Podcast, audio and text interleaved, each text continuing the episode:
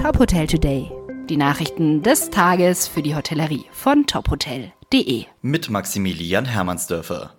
Die Regierung von Niedersachsen hat einen neuen Stufenplan für weitere Lockerungsschritte vorgelegt. Das Modell sieht drei Stufen vor.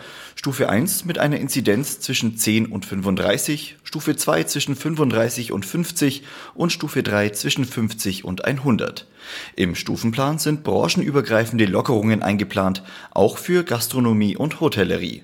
So dürfen beispielsweise Hotels in Stufe 1 wieder alle Zimmer belegen. Bereits gestern durften die Außengastronomie und die Hotels wieder öffnen. Für die nächsten drei Wochen dürfen allerdings nur Einheimische Urlaub machen.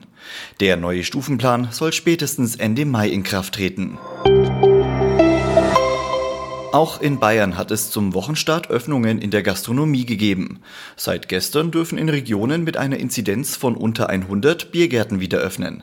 Laut DeHoga Bayern hielt sich der Andrang am Mittag noch in Grenzen, am Abend seien die Biergärten allerdings ausgebucht gewesen. DeHoga-Präsidentin Angela Inselkammer spricht von einem ersten Schritt zurück ins Leben. Sie denke allerdings auch an die große Mehrheit aller Betriebe, die nach wie vor geschlossen bleiben müssten.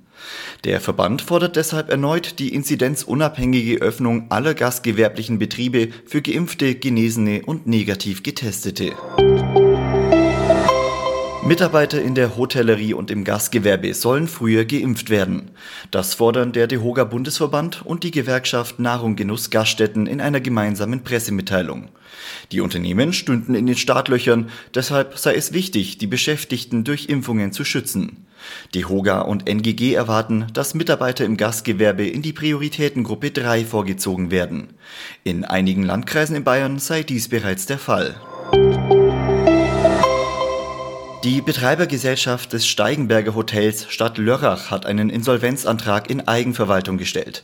Auslöser für diese Entscheidung sei die Corona-Krise, heißt es in einer Mitteilung. Nicht nur touristische Reisen waren ausgeblieben, sondern auch Geschäftsreisende oder Messebesucher. Nun müsse eine Lösung mit dem Verpächter der Immobilie gefunden werden. Weitere Nachrichten aus der Hotelbranche finden Sie immer auf tophotel.de.